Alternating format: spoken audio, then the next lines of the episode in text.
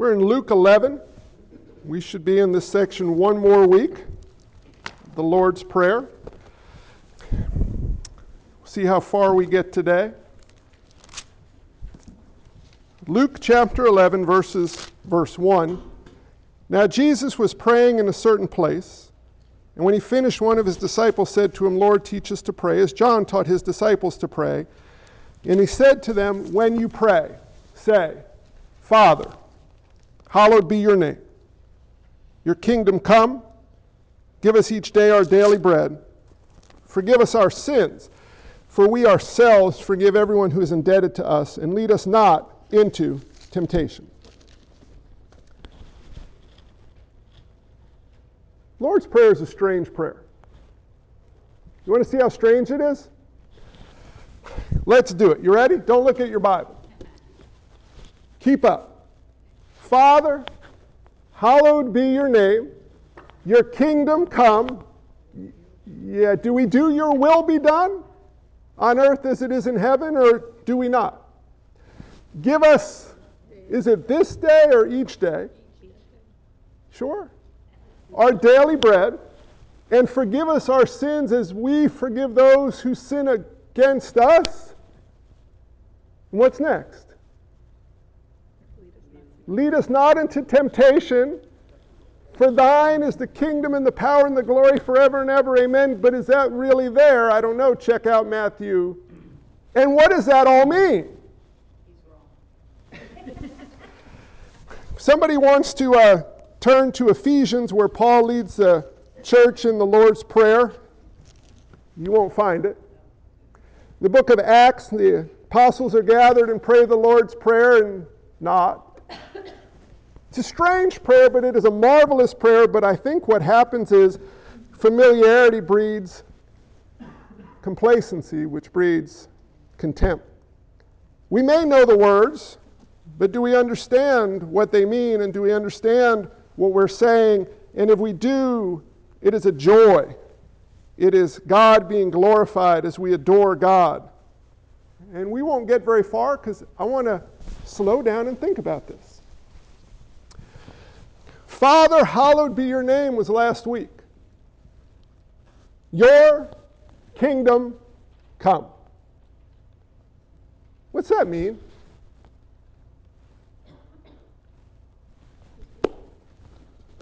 Doesn't God rule and reign already? Isn't God ruling and reigning over all things? So is it just for Jesus to come back your kingdom come. We all pray it. Father, hallowed be your name, your kingdom come. But what are we praying? It's not talking about God's universal rule, it's talking about God's redemptive rule. Do you know how God's kingdom comes? Matthew 8, Jesus tells us it's past. There are Old Testament saints in the kingdom. Luke 17 tells us it's present. 1721, the kingdom is in your midst. And throughout the Gospels and the epistles, you'll see that the kingdom has a future element, what we will do there, what it will be like. It's God's redemptive kingdom. So, what are we saying when we pray, Your kingdom come? You ever think about that? We pray this a lot, but do we know what we're praying? God's kingdom comes in three primary ways. You want to guess what they are? Don't through people coming to faith in Christ, through regeneration, through, through the angels rejoicing over a sinner trusting in God. We're praying that, that God's kingdom may expand through the saving of people. Amen? How are people saved? By hearing the gospel. How do people hear the gospel? We preach the gospel. Thy kingdom come in part is a prayer that God would use us to proclaim the gospel to the ends of the earth, maybe in our case, the ends of our street so that people would turn to him and be saved. It's not just come back, Jesus, it's may your kingdom expand through the proclamation of your word. Amen? Number two, how does this kingdom expand? Inside of the life of the believer, through what we'll call it sanctification. As we seek first the kingdom of God and his righteousness, as we seek to, to live for the glory of God, his kingdom expands in our very own lives, little by little. Your kingdom come. So when we pray, Your kingdom come, we're not just praying, Come on back, Jesus. We're praying, May your gospel go out. May I proclaim your gospel. May your gospel consume my life. May I find you the treasure of greatest value. And lastly, it comes through the return of Christ, and we live our lives prepared for the return of Christ and calling others to be prepared for the return of Christ. Father, hallowed be your name. Elohim, Creator. El Elyon, Most High. Jehovah Roheki, Lord our healer. Jehovah Shalom, Lord our peace. Jehovah Rohi, Lord our shepherd. Jehovah Jireh, the Lord will provide. Lord, Father God, help us to live lives in light of who you are. Help every moment of my life be submitted to the reality that you are Jehovah Rohi, my good shepherd. May I confess that you are the creator of all things, Elohim, and that to you they belong. Lord, your kingdom come save people, sanctify people, prepare people for the return of Christ Jesus. Amen? A little different than, Father, hallowed be your name, your kingdom come. You see what's going on? Matthew adds, Your will be done on earth as it is in heaven. What's your biggest nightmare?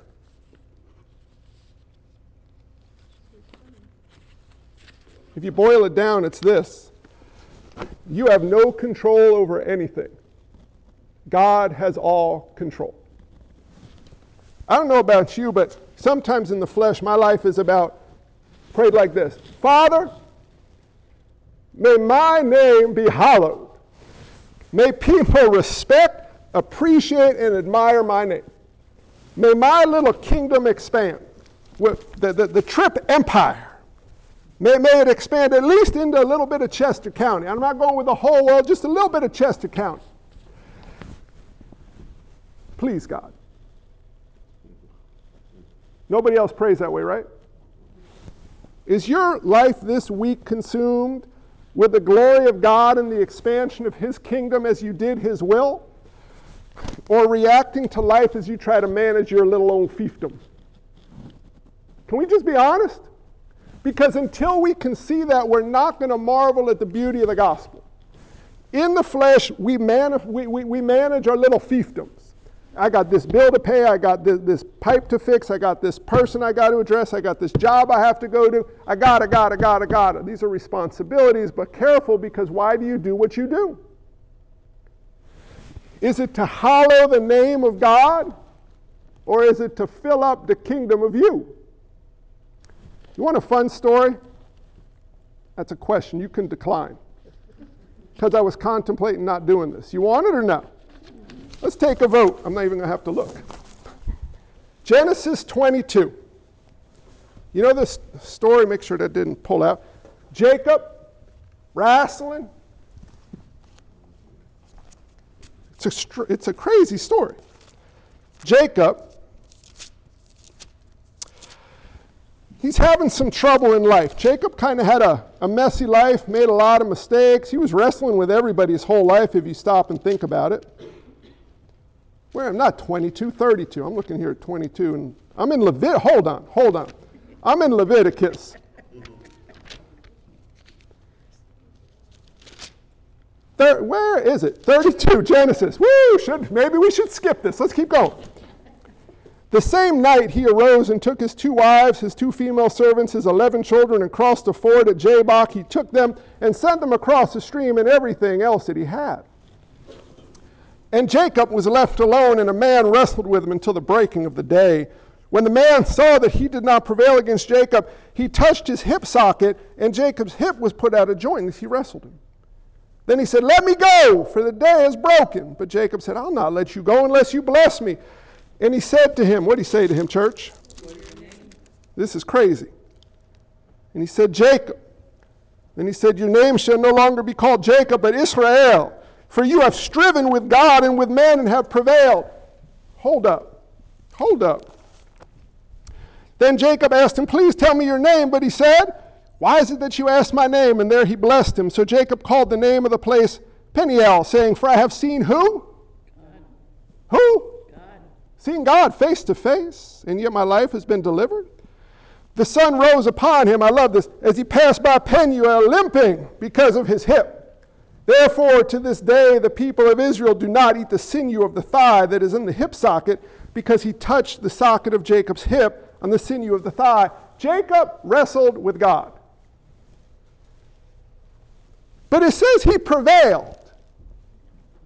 First of all, how are you going to wrestle with God? And why is God having a little trouble with Jacob? Or is he having trouble? And Jacob, context, he's terrified of what's going to happen with Esau. His life's falling apart. He's desperate. He's anxious. And God shows up and busts his hip up. You want to know what's going on here? Y'all spend your life wrestling with God, don't you? God, here's what I need you to do, and I'm going to manipulate you to do it. We wrestle with God all day long. But when we come to faith, you know what happens? We prevailed in our wrestling with God. We realized we can't pin God, God pinned us and caused us to be born anew.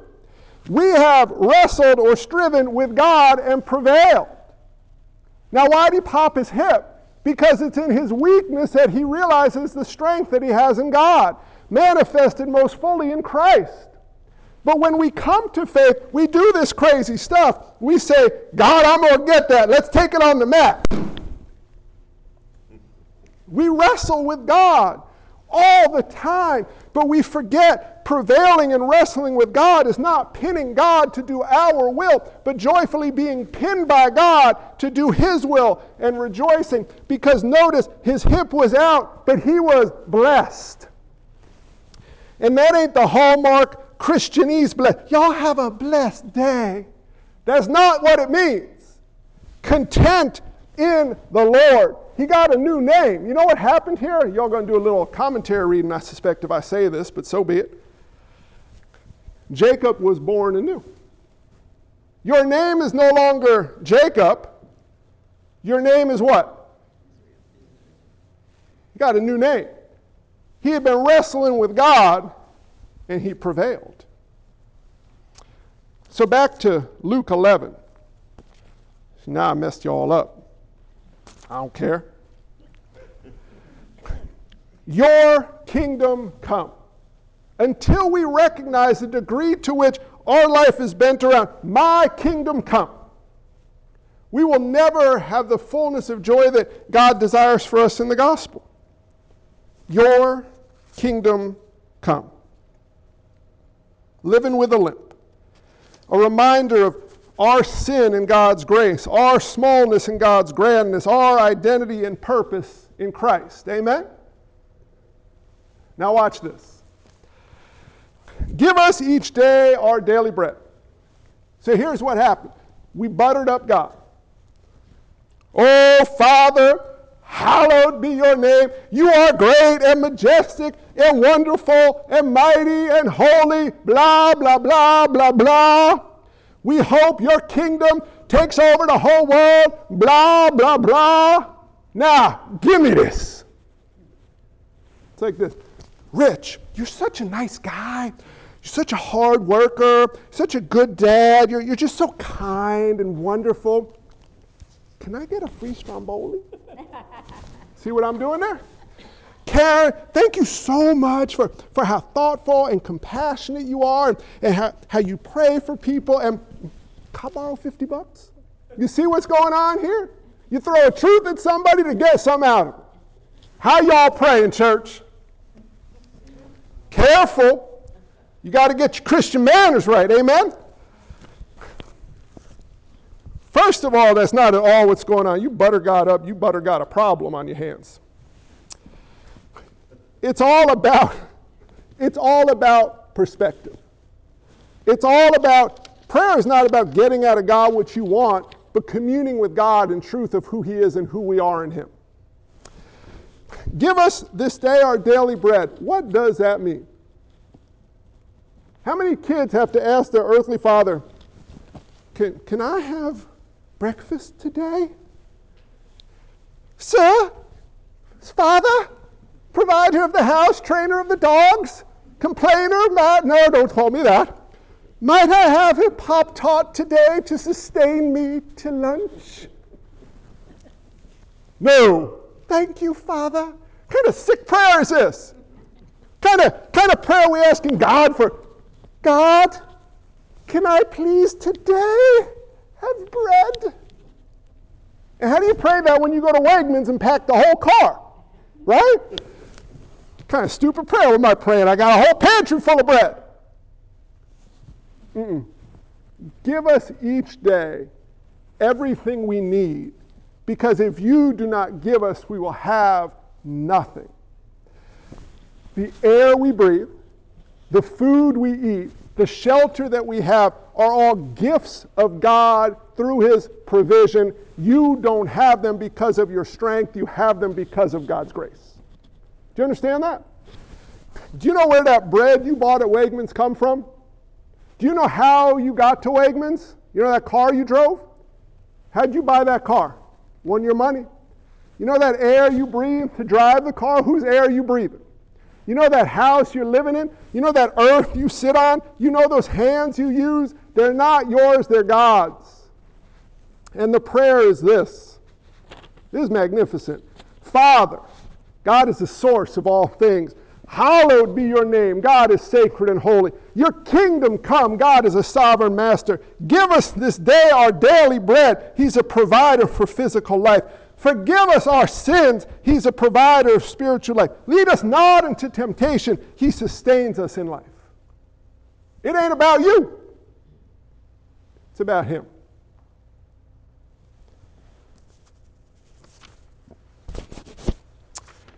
Food is the daily physical sustenance of life. And the question this presents us with is do we delight in living lives of humble dependence on God? Who here is, don't put your hand up, who here is joyfully, humbly dependent upon God in all areas? Why not? Do you want to know the secret? Because you forget who your father is. You forget who you are. How did God become your father? If we've been saved by his death, how much more shall we be being saved by his life? We think God is like, like the Pop Tart daddy. Uh, like Oliver, we, we're like Oliver Twist coming to our Heavenly Father. Please, sir, may I have another? Right? You're waiting for God's cosmic hand to crack you on the skull with a spoon. Open your mouth wide that I may fill it, is what he says. Not y'all better beg for another bowl of porridge. Open your mouth wide that I may fill it. We don't understand who our Father is, how He became our Father, how much God loves us. See, people think Christianity, this will be a midweek thought, hopefully you forget it if it is, about right believing and right behaving. But it's actually about belonging Belonging leading to right believing and right behaving. Until you get the belonging part, Father, He's saying to us, You are mine. And we get to cry back, I am yours. You're never going to trust God joyfully until you understand who God truly is as your heavenly Father. Hallowed be your name. God is not needing a belly rub. God isn't like, I am having a bad day. The Philistines have irked me. Encourage me with platitudes. Yes, great deity, you are mighty. More, give me more. Do, do, we really think that's what God is like? Like the Wizard of Oz? Do not look behind the curtain. He's telling us, you need to know who I am. He's graciously commanding us to remember who He is. The God who made all things the God who sustains all things, the God who saves, the God who regenerates, the God who sanctifies, the God who rules and reigns. How big is God, folks? Now tell me your problem today. Well, well, God, you don't understand. I got to take care of this circumstance in my life. To which God says, no, no, son or daughter, you don't understand. I already have.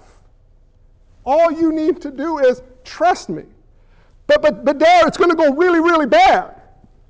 You're, you're right. We're going to edit out Romans 8. That's not true. You're, you're absolutely correct. And man, man you, thank you, son, for pointing that out because I have just screwed up everything. No, I haven't. Trust me. But it's scary, Dad. Trust me, son. Trust me, daughter. Remember who I am. Remember, I, I am comfort, comfort, oh my people. I am the God who, who, rules and reigns over everything perfectly. I love you more than you can ever comprehend. I chose you before the foundation of the earth. In fact, my glory is tied to your joy and provision. Do you really think, son or daughter, that I'm going to let you down? This is not buttering God up. This is waking ourselves up. Your kingdom come. Why? Because we're spending our whole lives trying to build our kingdom. You go off to college to figure a way to make a name for yourself. Amen? Mm, careful. You want to know how to, how to build the equity to expand your kingdom. Ideally, you got a multi generational kingdom on your hand where you can hand it down. Listen, give it to me and adopt me, and I'm good with that. But bear with me here. We're, we're trying to figure out how to, how to leave a legacy. But the legacy is His. Now, I'm not saying don't save money. You're a blind fool if you don't. God calls us to rightly steward money and save money. God calls us to, to live honorable lives, that, that quiet, honorable lives. You don't want to, to make a fool of yourself here. But the driver is not about building your kingdom, it's about expanding the kingdom of God. If God wants to, to, to allow you to be used in a massive or a minuscule way, that's okay. Because it's not about you, it's about Him and the joy that you have in Him. Father, hallowed be your name your kingdom come. Give us each day our daily bread. See the, see the double daily? You thought Jeopardy invented the daily double, right? It was God. It's a double daily. Give us each day our daily bread. Doesn't that sound like something in Proverbs? little Proverbs 30, verse 8 and 9. You guys know what that says? Might as well flip over there, make sure I'm quoting you right. Proverbs chapter 30, verse 8 says, Remove far from me falsehood and lying. Give me neither poverty nor riches. Feed me with the food that is needful for me, lest I be full and deny you and say, Who is the Lord? Or lest I be poor and steal and profane the name of my God. What that means, give us each day our daily bread. I went to uh, the grocery last week with Laura. I rarely go to the grocery for a variety of reasons. It's not safe for the people at Wegmans, it's not safe for me or anybody around me. It's bad news. I go when, when Laura has children, I'll go for a few weeks. I buy all the wrong stuff, spend way too much money. If I go with the kids, they get me buying all the stuff because I get flustered. Can we get seven gallons of chocolate milk, 17 pounds of Pop Tarts? And okay, but anyway, there were empty shelves of hand soap and toilet paper. Y'all not been washing or wiping recently? Like, what, what happened? All of a sudden, people stocked up on this stuff. But what it is, is, is this fear that somehow we're going to get the runs for like six weeks. I don't know what it is. But it, it's stocking up for security. Now, now, don't misunderstand. Maybe you should stock up on some stuff. I don't know. I'm not trying. You know, I don't want you running out of toilet paper and hand soap, especially. But the security doesn't come in the stockpile. The security comes in God. And the danger is with the stockpile, we sit back with these full silos, if you will, huh? We might get to something like this down the road. And we say, now I'm good. Now I'm secure. Now I'm safe. Now I have everything I need. Thanks, God. I'll catch you on the flip side. The opposite side is the person who goes for the toilet paper and they're all sold out. He got no toilet paper. I'm going to die. I'm not going to be able to use the bathroom. What am I going to do? God, don't you love me? Ride the middle ground. I don't apply this to toilet paper. Now you're thinking, Pastor, how many rolls of toilet paper does God say to have in the house? I have enough, plus one.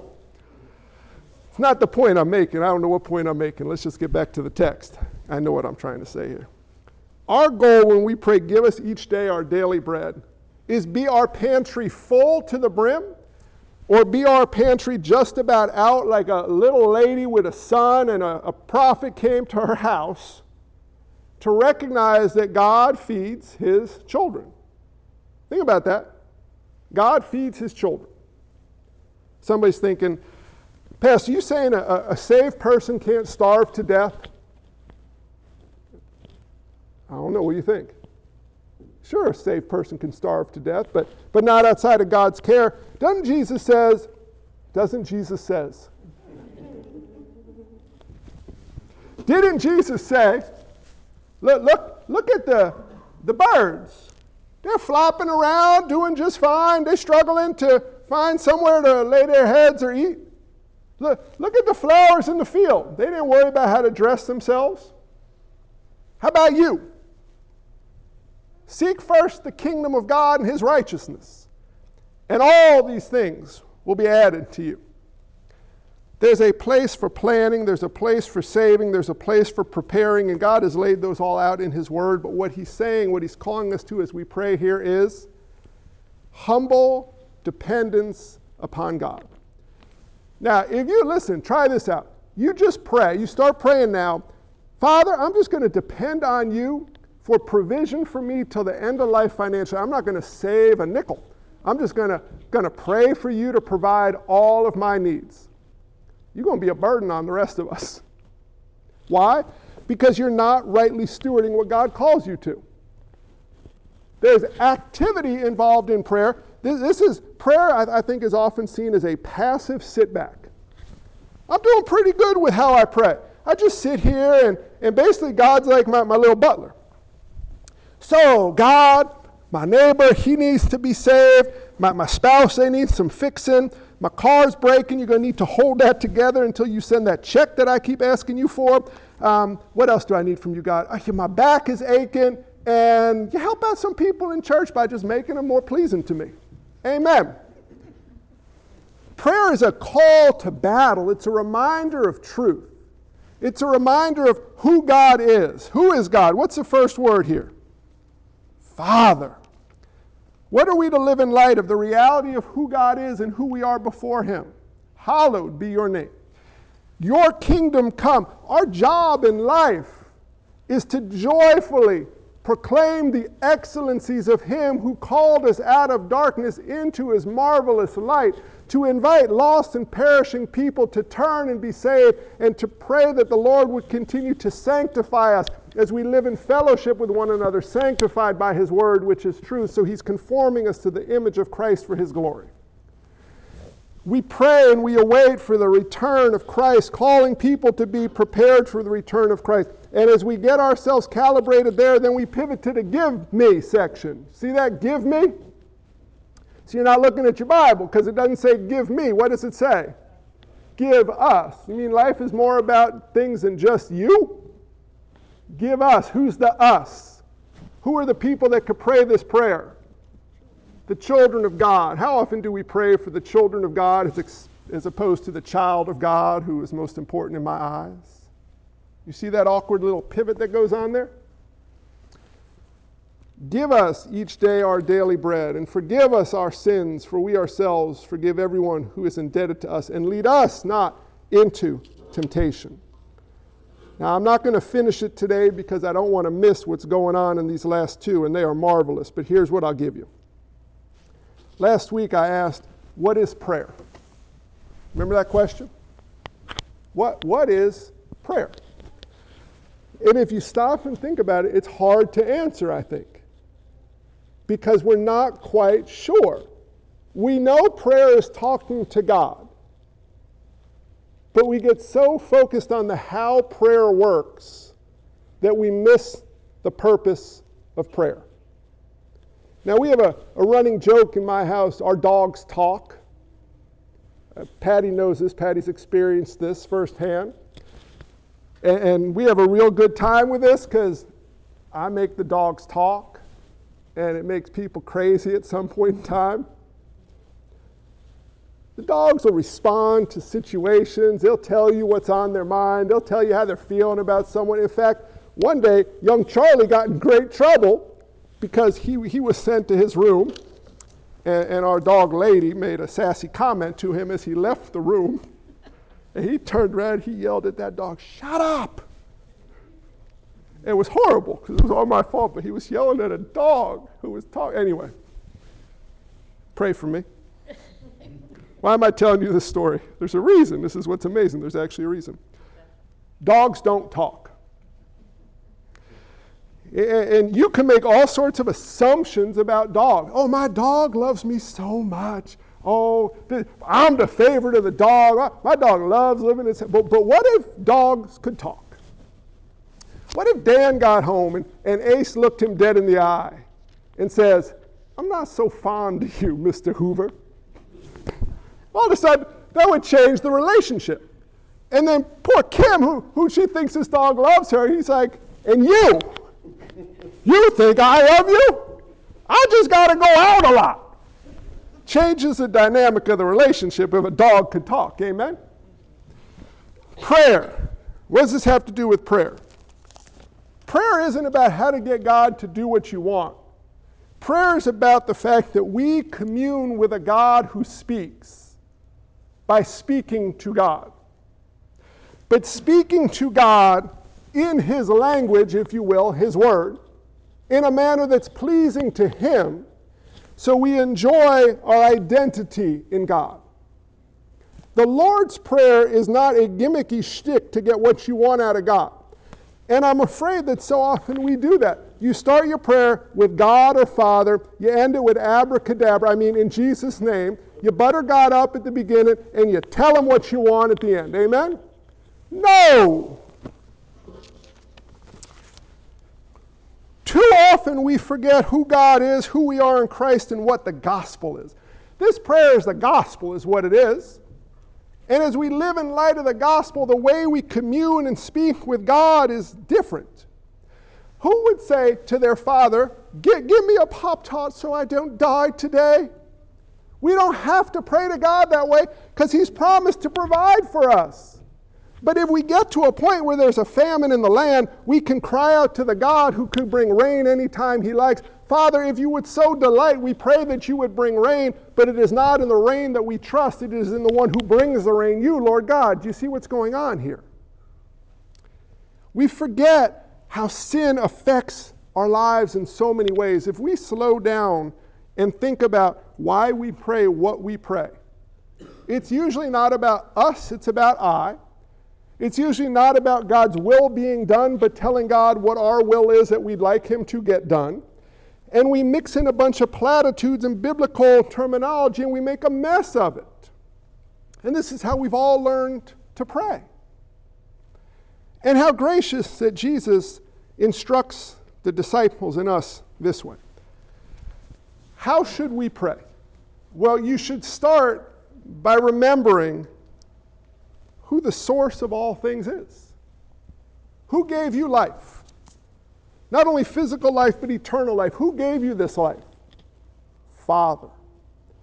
What is a father like biblically? What is God like? Why does he call himself Father? Is he like your earthly dad? No. There may be portions, the good stuff may be pointing a little bit to what God is like. But what does it mean that God is a father? Oh my. Chew on that. And as you remember who this all powerful, all knowing, all present Father of yours is, remind, be reminded of how he became your Father. We, we were enemies of God. We were children of the devil, but God saved us. How did he save us? By coming, taking on the form of a man, living a perfect life we couldn't, dying the death we deserved, humbling himself to the point of death on a cross. What kind of love is this? That's the love God has for you. Father. Hallowed be your name. Not, not to butter God up, but to clean your eyes up. Because we distort who God is day by day. God to me permeates our lives. You know who God to me is? Well, to me, God is a God of love. To me, God is kind. To me, God wouldn't do that. To me, take the to me out. Who is God? He tells us who He is. And as we're reminded of that, we see what our daddy is like. Your daddy's big and strong and ferocious, He's gentle and merciful and kind. He owns a cattle on a thousand hills. He controls every molecule in creation. And that's your daddy. Father, remind us who you are and who we are. Remind us of what the purpose of life is. Do you know the purpose of life? Maybe you've read a catechism and you say the chief end of man is to, to what? She's halfway. I'll let you look that one up. I'm going to give you the homework. Boil it down this way know and enjoy God. How do you enjoy God? Trust Him, you obey Him. Our job is to make much of God's name and see God provide for us and care for us and conform us to His image. How do we do that? By humbling ourselves before Him and joyfully recognizing a life of humble dependence where God always comes through. Case in point. Let's say that, that you were a general and you were going to plan an attack on an incredibly powerful country. Right? so, so flip the script, and maybe you're like the, the, the president of a, a tiny little island nation in the South Pacific, and you're going to attack the United States of America, the, the dominant military superpower. How do you do it? Now imagine that, that someone comes up to you and says, Well, God gave me a plan. He said, Get a marching band, and I want you to, to just keep circling the country in aircraft and playing music. And on the very last day, I want you to, to shout as loud as you can and then march on in and conquer the country. That just sounds stupid, doesn't it? Now go ahead and read Jericho. How did this ragtag group of Israelites come in and take over Jericho on their way to the promised land? How'd that work? You know the story about Goliath? Who's going to take him down? How about, how about a little shepherd boy throwing a rock at a mighty warrior? Imagine you're in a boat and Jesus says, Come on out of the boat, walk to me, and you say, But dude, you're in the water. How's that going to happen? Imagine that you're being pursued by the, the, the, military forces of the most powerful nation in the world, and you come to an ocean. What are you going to do? Hmm. Make it worse. What if God brought you to the shores of that ocean and said, I got this? You don't expect what's coming next. Imagine you find yourself as an enemy of God, spiritually dead, hopeless and helpless with nothing you can do. You're going to face eternity under God's condemnation. What you going to do? You're going to see God send Christ.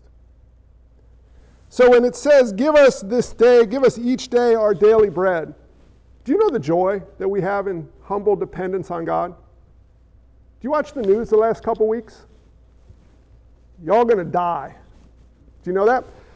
You're gonna die of uh, coronavirus, which is a mild respiratory infection, but still you're gonna die because Ebola didn't get you. SARS didn't get you, MERS didn't get you, swine flu didn't get you, bird flu didn't get you, and the tsunami didn't get you. And I don't mean to make light of it, but you're all going to die. And then Antichrist is going to take over the government. And then the stock market's going to crash. You're going to be in poverty. And then there's somehow going to be a blizzard that comes in and cripples us all. And then the earth is going to give way to these sinkholes. That shows up in the news. And then the sharks are going to come back and attack. Remember the sharks? It's right before September 11th, the sharks were attacking everybody in the ocean. The news is you're going to die. It is, it is kernels of, of truth made into clickbait, sensationalized to induce fear. Can I tell you what this prayer tells us? It's God saying,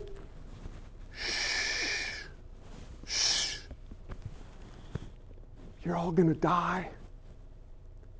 But hang on a minute, because I killed death. And because I killed death, if you've turned to me, you will rise. And though you may die, then you will live. There's no shark in the ocean that ever attacked anybody, says God, unless I caused or allowed it. Hang on a minute, because now you're thinking, well, God, why would you cause a shark? Now, hang on a minute. No tsunami has ever come through an ocean without God causing or allowing it. Now you're uncomfortable because 175,000 people died in a tsunami not too long ago, right? And that's uncomfortable. And then there's sickness all around. And here's the sad thing with this coronavirus it hit a nursing home in Washington and 11 people died. That's sad. Well, why would God allow that? That's uncomfortable. Now slow down for a minute, he says, and start back here with Father. What am I like? Who am I? Is where your mind going based on truth? Am I cruel and harsh and neglectful and don't care about people, says God? Or do I delight in the fact, uh, do I delight? Do I not delight in perishing of the wicked, but hope that none will be lost and all should be saved? Is that not God's desire? Not decree, but desire. And so, as the world makes noise and circumstances show up, from our fallen perspective, we get so messed up. And here's what Jesus is saying in this prayer communion with God based on the reality of who God is and who you are. So, it's okay to turn the news off and open up your Bible. We will die unless Christ comes first. But I have good news for you Christ killed death. You might get sick. But if you get sick, do you know what? God's in perfect control, and He either caused or allowed it for your good and His glory if you're saved. Stock market might totally crash. You might lose your 401k in totality. Your investments might go down to one tenth of what they were. Now, Patty's starting to sweat up here thinking about client phone calls, right? But here's the thing we can pray either way to God to give us each day our daily bread, and He will. Some trust in horses and some trust in chariots, but we trust in what? The name of our God. What is his name? All through Scripture. But perhaps the most precious name we have that he reveals to us is this one Father. Father, hallowed be your name. Your kingdom come. Give us each day our daily bread. Now, in fairness, Matthew does add in, Your kingdom come, your will be done on earth as it is in heaven. Why does he add that in? I don't know. It's the same framework Jesus is teaching. Matthew is recording the events in a totally different context Sermon on the Mount, different audience, different place, same prayer. So you can put it in, you can pray it either way, but the point of the framework isn't to regurgitate the words of the framework, it's to marvel at the truths behind it. Let's pray. Abba, Father. Lord, that's just not right that we call you Father. But it is right because you tell us to. Lord, how many millions of lambs were slaughtered so that people could enter into your presence at a distance? Oh, I wonder what the high priests of old would have thought back then if we cried out, Father. Hmm. Lord, there was that thick curtain, that veil. Lord, Moses was hid in the cleft of a rock. But Lord, you, through Christ, call us to yourself. And you call us your children and tell us to call you Father. Lord, may we see what that means through your word and not through the circumstances of our life. For some of us had wonderful earthly fathers and some not so wonderful, and most a mixture in between. For some, our experience with a father was one of abandonment. For others, it was one of, of comfort, but maybe too comfortable, too casual, even. Lord God, help us through your word to understand the joy and the comfort and the protection and the intimacy with which we have with you in Christ as our Father. Lord, may we hallow your name. And may we first and foremost do that by knowing your names through Scripture. May we rejoice in the truth of who you are as you've revealed to us in your name. And may we live lives based on the truth of your name. Lord, we confess that our lives are a bit too consumed with our own kingdom. Lord, we pray that you would help us to be about your kingdom, about proclaiming your name, about making much of you. Lord, we pray for opportunities to preach the gospel to others. We pray for preparedness and boldness in your power. We pray for the willingness to work in the lives of others, but even more so have them work in our lives uniquely in the context of a local church. so that you can mature us, sanctify us by your word, which is truth. And I pray, Lord, that we would be attentive to the fact that you, Lord Jesus, will return. And that we would be prepared for your arrival, being about your business joyfully, not fearfully, burying your talent in the ground because we think of you as a harsh taskmaster, but reverently because we know who you are. You are God. Father, give us each day our daily bread. And we cry that out not as Oliver Twist coming for more porridge because he was still hungry, but as children of the Most High God, asking you to help us to have the joy of daily dependence upon you. Holy Spirit, convict us of those areas where we have allowed idols in our lives through which we seek to find provision and comfort and joy and meaning, and to root those out and restore you to your rightful place in our heart. Lord, in reality, where we live, we got bread for today and tomorrow. We got bread in the freezer for the next month. And Lord, if that is the case, I pray that we would praise you for that provision, for each loaf is from you. And I pray that as we eat that bread, as we breathe the air around us, as we lay our heads down under a roof of shelter, that we would never find our security in those things, but rather in the one who entrusts to us those things, you, our Heavenly Father. Lord Jesus, thank you for your graciousness in responding to this disciple who asked you to teach us how to pray. Lord, thank you by your Spirit that your word was recorded for us for all time.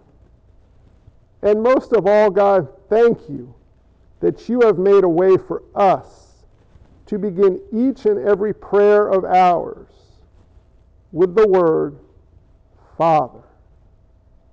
Father, Father.